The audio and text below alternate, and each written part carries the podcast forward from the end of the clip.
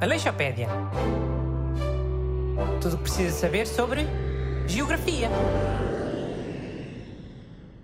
Olá, bem-vindo à sua enciclopédia semanal de geografia. Eu vou ser o seu guia. Meu nome é Bruno Aleixo e tenho aqui comigo os dois pandas do costume, Busto e Renato. Bom dia. Olha, de todos os nomes que já me chamaste, panda foi a que eu mais curti. As pandas são bué cute. É, um animal que nem, nem se percebe como é que ainda existe. Mistério da vida. Hã? Como assim? Nunca viste vídeos de pandas? Todos trapalhões sempre para cair. Há dias vi um, um vídeo com pandas a dar cambalhotas só.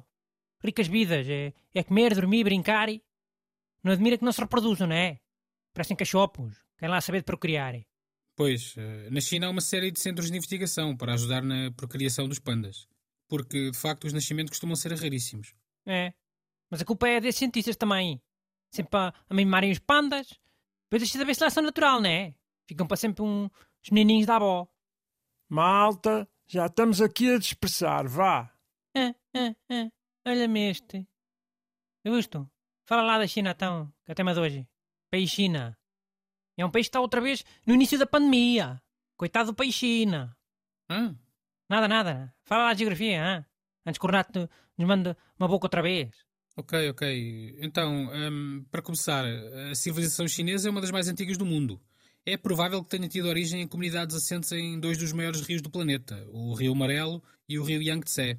Estes eram os tais rios que mais tarde viriam a ser unidos através do Grande Canal, eh, construído por volta do ano 600 depois... Ei, essa parte do canal já tinhas falado. No episódio sobre os rios. Eu não quero aqui assuntos repetidos. Eu acho que é importante. E, e há gente que pode não ter ouvido esse episódio. Ou então ouviu e já vai para a internet mandar vir. Ei, preguiçosos, sempre a repetir os mesmos temas. Ei. Ya, shame, lame. E depois quem é que lá vai dar a cara? Assumir os erros. És tu ou sou eu? Ah, Pronto, então. Mas dizia eu, eh, da civilização surgida no vale desses dois rios, eh, havia de nascer o Império Chinês.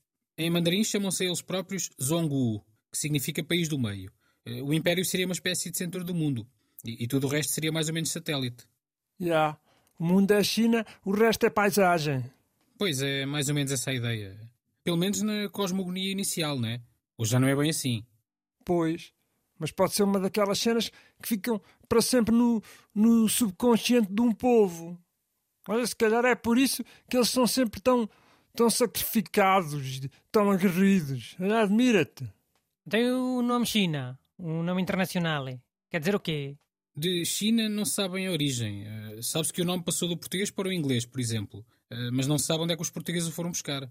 Parece que era um nome comum em várias línguas do Extremo Oriente. Ixi, então foi Portugal que introduziu esse nome na Europa? Mais uma, man. Portugal em grande. Eh, geograficamente falando, a China é o quarto maior país do mundo, depois da Rússia, do Canadá e dos Estados Unidos. Com uma diversidade imensa. Montanhas geladas a oeste, desertos e estepes a norte, clima temperado a leste e subtropical nas regiões mais a sul. A- Além disso, possui quase 7 mil ilhas, mas apenas cerca de 400 é que são habitadas. Ya, mas a maior de todas é a ilha de Taiwan, que a República Popular da China não reconhece como país independente.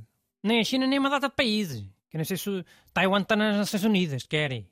Ya, tudo com a miúfa da China. Olha, também estava tudo com a miúfa da Rússia, por causa do gás e não sei quê, e vê lá no que é que... Chiu! Tu não deixas o gosto de falar, é?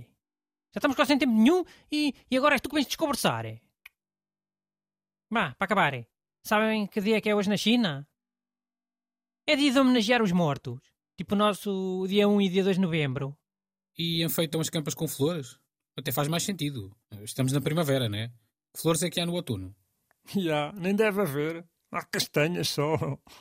Mas espera! Sabe como é que eles celebram o dia? Fazem um piquenique ao redor da campa do defunto para demonstrar que ainda se lembram dele. Ai, que cena, meu! Imagina, imagina fazerem isso no- no- nos nossos cemitérios.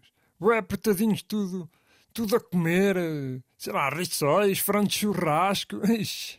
Ei, não já leste a ideia que eu tive? Um homem das castanhas a vender castanhas à porta de cemitério, dia 1 de novembro.